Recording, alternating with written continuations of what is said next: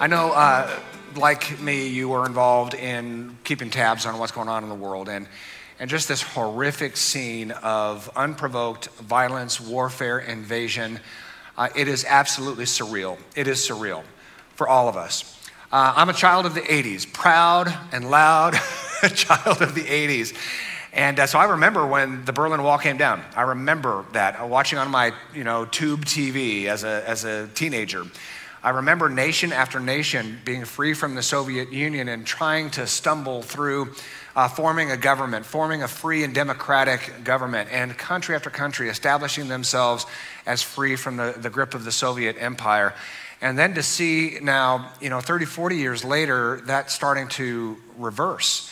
It just doesn't make any sense. We had been past this idea of empire building for 30 plus years, and to see that, you know, now taking root, or at least the attempt to take root in Europe, is so difficult to watch. Uh, we are witnessing something we'd never really thought we'd see in our lifetime. Uh, the largest unprovoked invasion since 1938, a land war in Europe a nuclear power threatening consequences unseen in human history, the seemingly you know, sought after rebuilding of a Soviet empire, and the reemergence of a Cold War, uh, the West versus Russia. I mean, we're just going backwards, and it's hard to sort of process that. For those of you who are 50 years old and older like me, you remember the end of the Soviet Union. And uh, for those of you who are 40 years old and younger, this is all brand new to you. And, and you're having to kind of go back in history books and, well, what was the Soviet Union and what was that like? And, and this whole concept of global empires, which we thought we were over, right? Uh, we know through human history that, you know, large part of history is just navigating empires where you have a small group of very powerful people wanting more more power, more land, more authority, more wealth, more glory for themselves, kind of imagining themselves as almost gods. And this is the course of human history. And one of the great celebrations as we went from the 20th century to the 21st century is that can we be done with empire building? Can we be done with empire building? And from one corner of the world, the answer is not quite yet. Uh, what I'm hopeful for is this is sort of the last effort, and the entire world says no. It's just not going to happen. We are beyond that, beyond that. So while we had this great run of sort of post empire building, we see this step backwards. I think we have to be sober in saying, hey, listen, human nature is human nature. And we're not done with human nature quite yet. We're not done with the quest for power. We're not done with the quest for glory or fame. We're not done with the quest for riches at other people's expenses. We're not quite done yet, sadly. The normal course of humanity for the millennia, since the dawn of humanity, has been one of a struggle for power. Using people who are vulnerable to enrich the elite, to enrich the powerful. That's the course of human history, and we're not quite done with that yet. So it shouldn't be a shock to hear this sentence the context of the entire Bible, the entire Bible is war. There's not a single syllable written in the Bible that is not in the context of war. Humankind is so obsessed with war. Uh, political leaders and military leaders are so obsessed with more, more violence for more gain that the entire ancient scripture is written in the context of war of conquest, of military invasion, military occupation, and military oppression. Now, some of that is some comfort for the people of Ukraine because they can look right to their Bible, and so many of them have a Christian background at least. They look to their Bible, they look to the hope of the Bible because, in the midst of the context of war, cover to cover, Genesis to Revelation, they're finding hope. Hope in the promises, hope in the presence of God, hope of the words of the scripture that give comfort in times of war. So, I'm going to uh, just take you on a brief journey through the entire Bible um, to tell you about the context of war. First five books of the Bible, the books of the law, were given to a people group who were escaping military oppression. They were escaping military oppression, and God says, Here's your law, here's your civil code to keep you prosperous. Here it is, first five books of the Bible. Then you have the middle section of your Bible, which is Joshua, Judges, the Samuels, the Kings, the Chronicles. This middle section of your Old Testament is the history of Israel then being the conqueror. First five books of the Bible, they were conquered, escaping that. The middle books of your Old Testament, they're now the conqueror. The 17 prophets of the Old Testament are saying, hey, listen, Israel, you're about to be conquered again. And they were. So that's basically your Old Testament. You don't have to read it now. No, not, yeah, you do. Uh, read it for yourself. But that's the story, right? It's the story of a people group navigating being oppressed, then being the conqueror, and then being conquered again. That is the narrative of the Old Testament in short. Then you turn the page to the New Testament, which began 400 years after the Old, and you see Jesus, Matthew, Mark, Luke, and John, born in the context of military oppression. Rome had uh, invaded uh, about a, a, century earlier than that, and they were occupying brutally the people of Israel, and that's where Jesus was born. Then you have the book of Acts and the uh, 21 letters of the New Testament, and that is written to a church that continues to be under the military oppression of the Roman Empire. They were persecuted by the Roman Empire. And then you have the book of Revelation, the final book of the Bible, uh, which is among my favorite for reasons other than you might think. But the book of Revelation, in my not humble opinion at all, is apocryphal uh, or apocalyptic literature illustrating in the form of a story the struggle between Rome and the church. That is how to read Revelation. It is in story form the struggle between Rome and the church in the first century. So, the entire context of the Bible, cover to cover, Genesis to Revelation, is written in the context of war, invasion, injustice, and the brutality of conflict, right? So I believe that the Bible can only be truly understood in the context of war, invasion, and occupation. Which is why, again, the Ukrainians are, are looking to Scripture and being sent Scripture and quoting Scripture and writing hymns out of the Scripture in their context of war. It's resonating. The Bible is coming alive because it is all written in the context of war. I think it is much more difficult to understand the Bible during times of peace. I have a lot of hot takes on that. I wish I could share them with you, but I can't. I don't have time. But when we try to interpret the Bible written in the context of war during times of peace, all kinds of weird interpretations happen. That is for another time and place. So the Bible is written in the context of war and is of particular comfort to people who are now the victims of war itself. So, if we're going to understand the Bible, we have to understand its context. And because it is in a context of war and invasion and military oppression, it's, it's wonderful for people who are uh, enduring that because it brings them such hope and comfort. But it's also good for us to kind of be sober minded and to say, all right, listen, human nature is that of war. We're not over this yet, and the scripture speaks so clearly to it. So, it gives us comfort here on the other side of the world. There are essentially two storylines in the Bible. So, again, we're just kind of running through the context of the Bible and you will understand the big picture. There are two storylines in the Bible. Fortunately, one is in the Old Testament, one is in the New Testament. It's pretty clean. Old Testament speaks of an old covenant, New Testament speaks of a new covenant, two distinct storylines in the Bible. Both have to do with war, invasion, oppression, and brutality. Ready? Storyline number one Old Testament, Old Covenant. This is the summary of the entirety of the Old Testament. Israel is freed from military domination to establish military domination. That is the Old Testament. Let me run through it quick. First, God promises the land of Canaan to the 12 Abrahamic tribes called Israel. God tells uh, Abraham and his family, his 12 tribes of Israel, you will get this piece of property called Canaan, roughly modern day Israel. Genesis 17. God says, I will give you the entire land of Canaan where you now live as a foreigner to you and to your descendants. It will be their possession forever, and I will be their God. Then God said to Abraham, Your responsibility is to obey the terms of the covenant. So, this is known as a conditional covenant. Uh, again, in the first five books of the Bible, God gives uh, Israel a civil code called the law. Abraham, as long as you obey the civil code, you're going to prosper because you're going to be a country of law and order. You're going to know how to treat each other. You're going to know how to live civilly, right? As long as you hold to this civil code for Israel, Israel will prosper. You abandon this civil code, you will not prosper. So that's a deal, it's a conditional covenant. Uh, and that is the story of the Old Testament. When does Israel obey that civil code? When they don't. When they obey, they tend to be prosperous. When they disobey, they tend to not be. That's just the, the rhythm of the Old Testament. Then the superpower takes them over. A military superpower enslaves Israel. Egypt enslaves Israel. Exodus 1:11. So the Egyptians made the Israelites their slaves. They appointed brutal slave drivers over them, hoping to wear them down with crushing labor. They are controlled by brutal military uh, forces. Then God frees Israel from Egypt. This is the great Exodus. This is Moses, right? In the burning bush and the 10 plagues and the let my people go. The Lord told Moses, I have certainly seen the oppression of my people in Egypt. I have heard their cries of distress because of their harsh slave drivers. Yes, I'm aware of their suffering, so I have come down to rescue them from the power of the Egyptians and lead them out of Egypt into their own fertile and spacious land that I promised Abraham, right?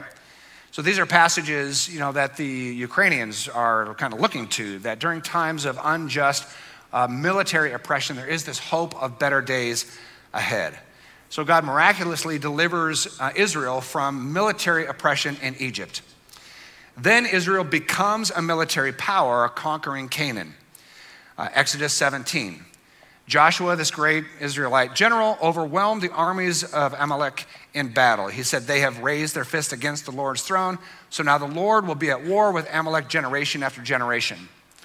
This is kind of your standard empire building, right? You have a mission from God to take this land, and they did. And they subjugated upwards of a dozen tribes in the land of Canaan to take it uh, from those people. Then Israel expands its political and military boundaries, and the largest boundaries uh, ever in the history of Israel were under King Solomon around 1000 BC, give or take. 1 Kings 4 details this. By the way, 1 Kings 4:21 is the high watermark of the nation of Israel in terms of their military conquest and power. Solomon ruled over all the kingdoms from the Euphrates River in the north to the land of the Philistines and the border of Egypt in the south. Uh, the conquered people of those lands sent tribute money to Solomon and continued to serve him throughout his lifetime. So, Solomon's dad, King David, uh, as the scripture says, was a man with blood on his hands. He was a man of war and he took the land by military force. He passed away his son Solomon takes uh, the land, and he's not a man of war, he's a man of wisdom. He's a man of negotiation, he's a man of trade. And so he takes the benefits of King David's bloodshed and warfare, and he now leverages that to make a ton of money, right? So the legend is he's richest man perhaps who ever lived, and he is making trades not just with uh, the tribes inside of this border that he conquered, but even beyond that. You know, a thousand women in his harem, just all kinds of disgusting stuff, right? This is just the height of power, money, land, using and abusing people. I mean, that is the narrative of the scripture. That lasts a single generation, right? And this passage even said, this lasted as long as he lived. About a half second after Solomon di- dies, I mean, his sons make a mess of it. Uh, the kingdom becomes divided. Their borders start shrinking, shrinking. They're fighting each other, and war looms on the edges.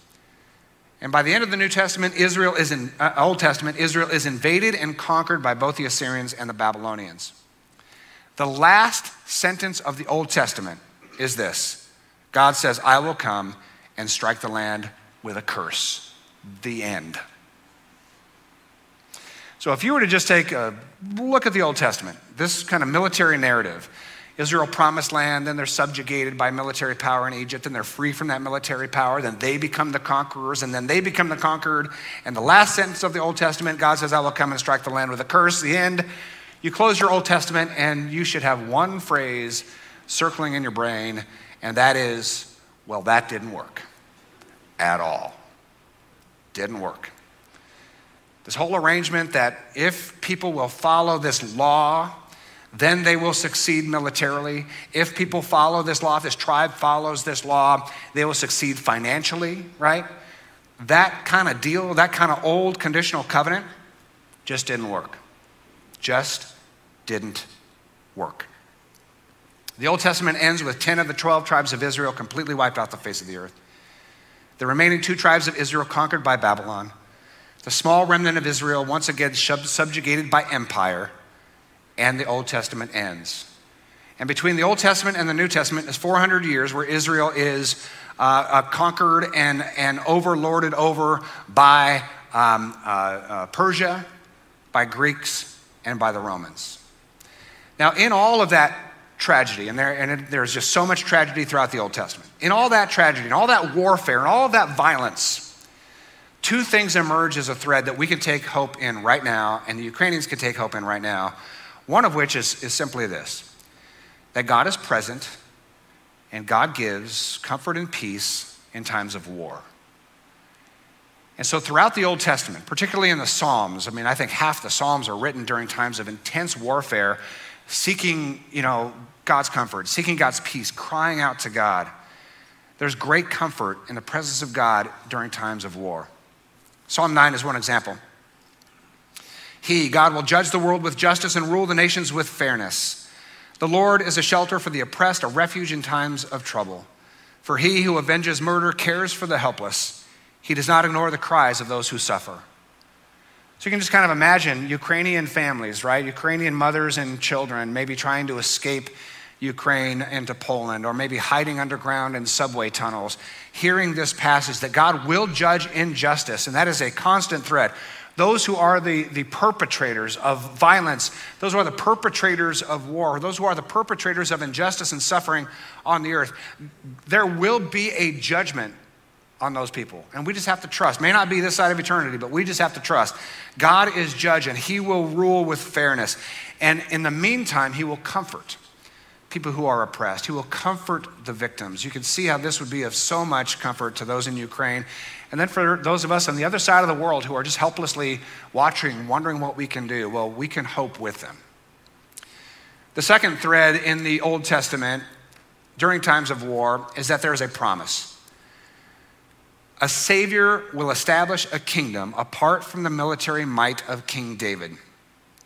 That's a promise that just shines in the middle of the Old Testament. It shines in the middle of a context of war. So here is King David.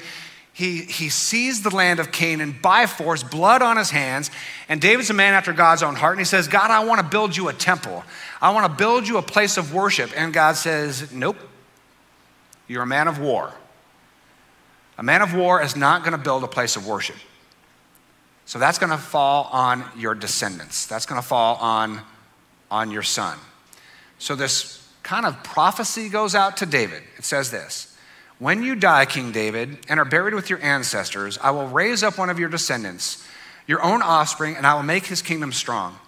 Your house and your kingdom will continue before me for all time, and your throne will be secure forever. Now you look at that and you would say, okay, well, the plain reading of that is the descendant of David who will establish a kingdom is going to be Solomon, his son. Solomon did have the kingdom established. Solomon did set up kind of a permanence, sort of, for one generation. Solomon did build a temple and a place of worship. But did Solomon establish a kingdom that lasts forever? What's the answer? No. So, sort of in part, that was fulfilled through Solomon. But there's also this idea that another son would come, another descendant of David would come. Uh, who do you think that might be? Just, yeah, Jesus. All right, thank you. You got that. Jesus.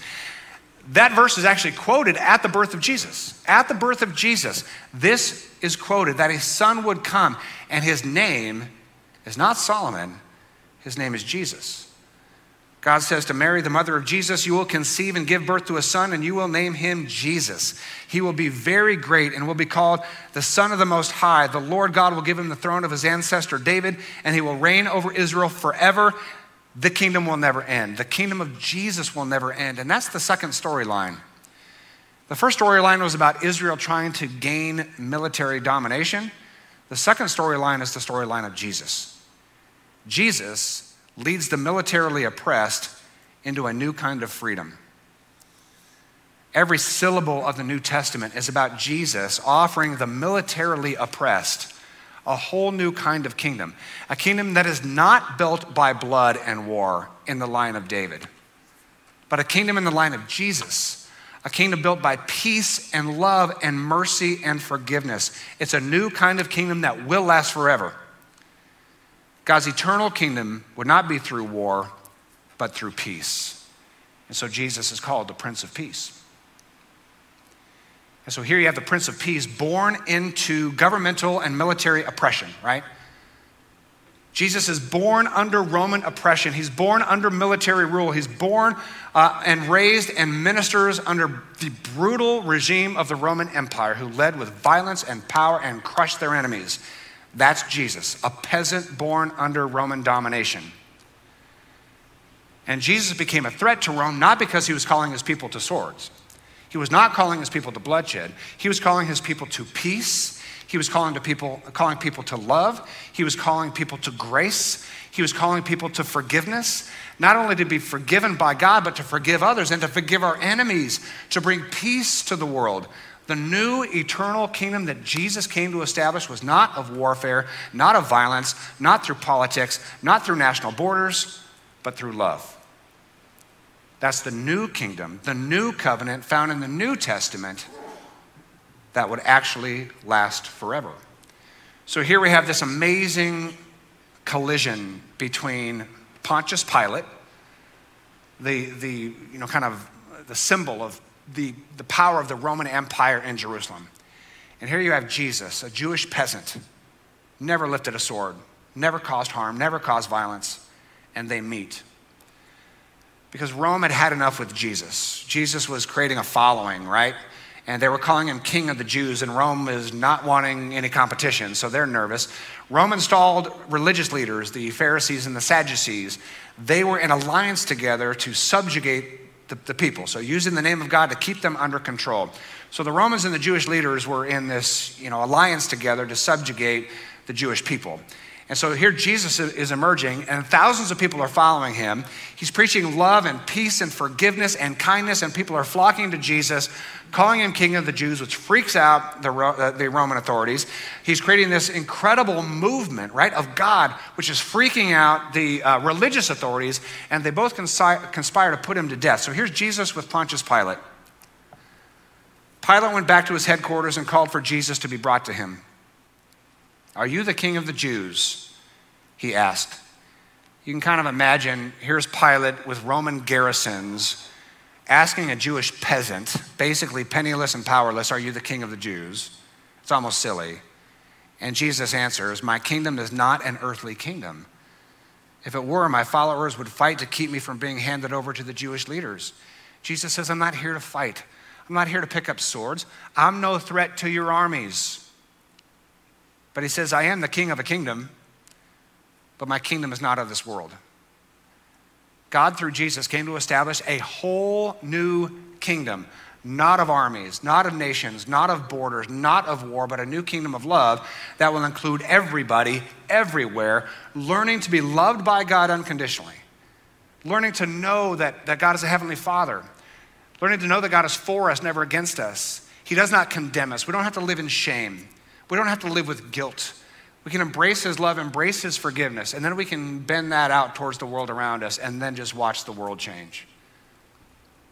It's this countercultural movement that's not about any human power, but it's about the power of God, the power of Jesus, and the love of Jesus through us being shared with the world. And so after the crucifixion of Jesus, as every religious and political power kind of bore in on him and took his life, on the third day rises from the dead, gives this new church his spirit, and says, Continue my work of love on this earth. And this message starts going out in the streets in Acts chapter 13. Get this.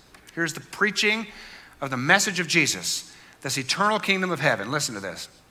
Brothers, sons of Abraham, Israel, and also you God fearing Gentiles, which means everybody who's not a Jew, everyone, every tribe, every tongue, every nation, everyone, everywhere. Listen, brothers, listen to the message of salvation that has been sent to us. Once again, listen.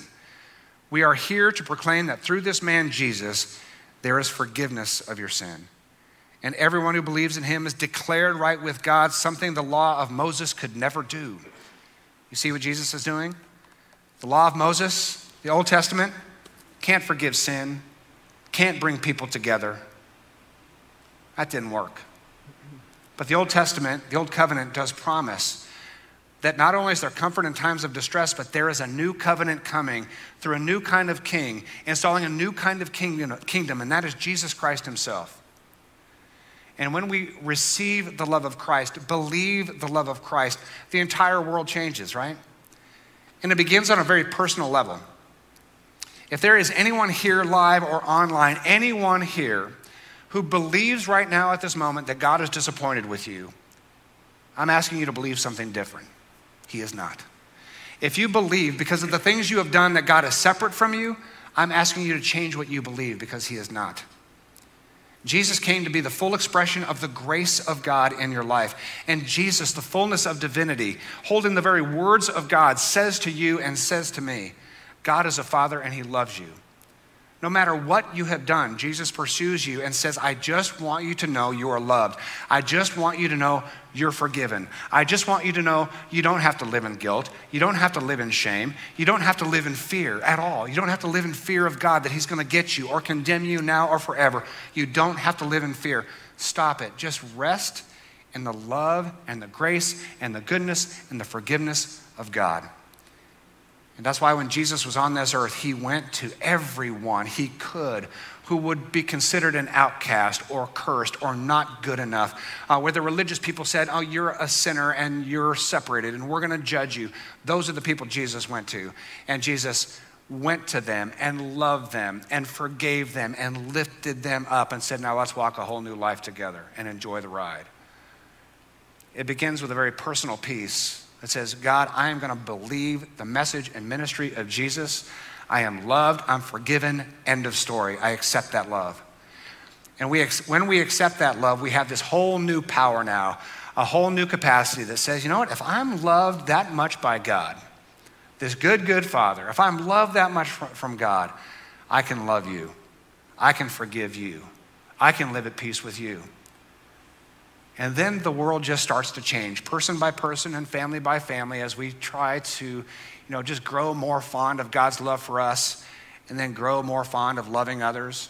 As Jesus says, even loving our enemies, building bridges, not looking for reasons to divide over all kinds of ridiculous religious things or political things, just works of men, just trying to divide each other. I mean, all of these, these forces at work, political forces, religious forces, are just designed to pull us apart. We're the good guys, you're the bad guys, we're the right ones, you're the wrong ones, and they're, they're, they're pulling us apart. But Jesus says there's a whole new kingdom, not of division, but of unity all tribes, all tongues, all nations, rich and poor, and men and women, everyone, everywhere, enjoying being loved by God and enjoying loving the world around us. Now, to be clear, there is a time to fight for your country. And just driving into church this morning, it seems as though you, Ukrainians are, are really struggling to fight for their country. There's a time for that. But in the midst of that, let the peace of God in the scripture cover to cover and the promise of God in the scripture cover to cover, whether you're a Ukrainian fighting on the front lines or whether you are a Temeculanan and Murrieta in here in this valley feeling helpless about what we could possibly do to help, just let the comfort and peace of God fill you up. That even in times of strife, there can be peace. Even in times of war, we can sense that God is here and He cares and He's hearing the cries of the suffering, and there is hope ahead that one day things will be better. So, what can we do specifically? We can pray for Ukraine, and that deeply, deeply matters. Um, for days and days, in fact, weeks, you know, I've been just praying in my walks and my quiet times for the people of Ukraine as they were preparing for what might come and now enduring what, what has come. We can pray for Ukraine. I would strongly encourage you to support Ukraine online. That really matters. This world is very small because of online social media. Every time you post something or like something about Ukraine, supporting the people of Ukraine, it tells everyone that they are not alone. It matters deeply. We can give. Uh, we have partnered with Send International for quite some time. We have a missionary from Rancho who is serving with Send International. Send International has a huge presence in Ukraine in relationship with the Ukrainian people. If you go to send.org, you can help directly that organization, help directly the people of Ukraine. And we can be hopeful always. Hope is a choice. Hope just doesn't come to us. What comes to us is hopelessness, right? Fear just comes to us. Despair just comes to us, right? Feeling kind of paralyzed just kind of comes to us. Anxieties come to us was a choice that pushes through all that is hope. Don't wait for hope to just arise. You got to make hope happen. You have to just declare hope, right? And so I'm asking you to declare always be hopeful. Throughout the course of human history, there are wars, there's injustice, there's violence, and it might seem as though things for a time are hopeless. Fears may enter our heads about what's to come. Do not get sucked in by hopelessness. Do not think this world is coming to this tragic, violent end. Stop it. Don't do it. I don't allow it. Right? Never lose hope. The scripture is mightily clear. Better days are ahead. I love and frankly obsess on Ephesians 1 9 and 10. God has revealed the plan that is His great pleasure. This plan is the great pleasure of God that at the right time, He will bring everything together under the authority of Christ. Everything. Everything in heaven and on earth together in Christ. That's a pretty hopeful declaration. Are they experiencing that in Ukraine right now? No. Is there hope that in time they might experience heaven and earth merging? And the only law of heaven, which is love, being fully realized on the earth? We can hope and pray that those days are available for them as well. As the long arc of history takes us forward to this beautiful biblical merging of heaven and earth, don't lose hope. Let's be for this world, never against it. Let's advance the cause of Christ through mercy and justice and love, even when things in pockets of the world don't seem to be going so well. Never, ever lose hope.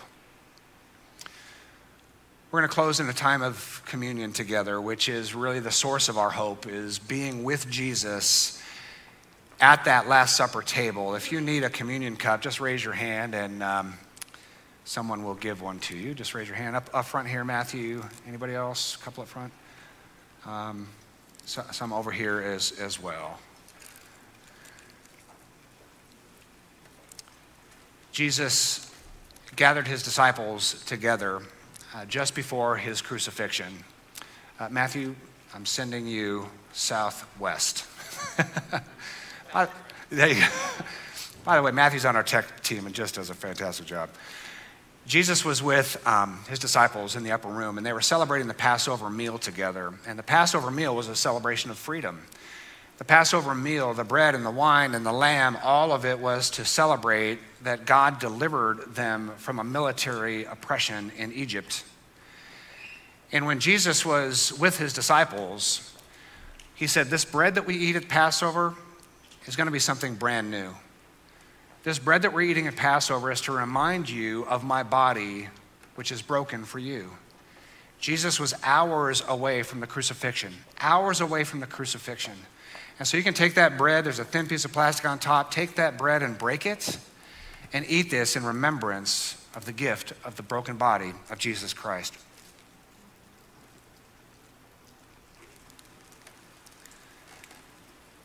Jesus bore the worst of human suffering on the cross. He bore the worst of oppression on the cross. He bore the worst of human power and military might on the cross. And at the Last Supper, he says, This wine of the Passover meal is to remind you that my blood is to be shed for you. This is the full measure of the love that God has for us, that he would give his only son to be the victim of the world's worst oppression, to show how much we're loved by God. So take this and drink this in remembrance of Jesus.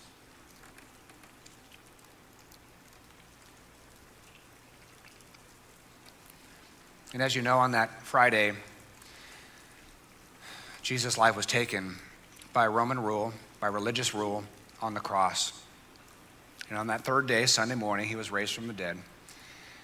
And the resurrected Jesus now lives in us and through us to bring peace to the world.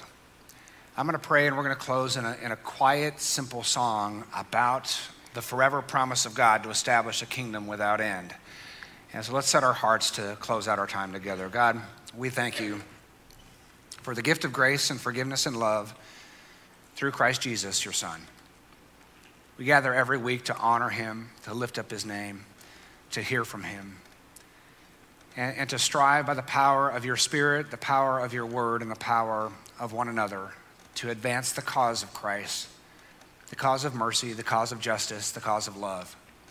So we pray for your mercy for the Ukrainian people who are battling for their country. We pray for your grace upon families who are losing loved ones. We pray that there would be an end to this conflict that advances good and not evil.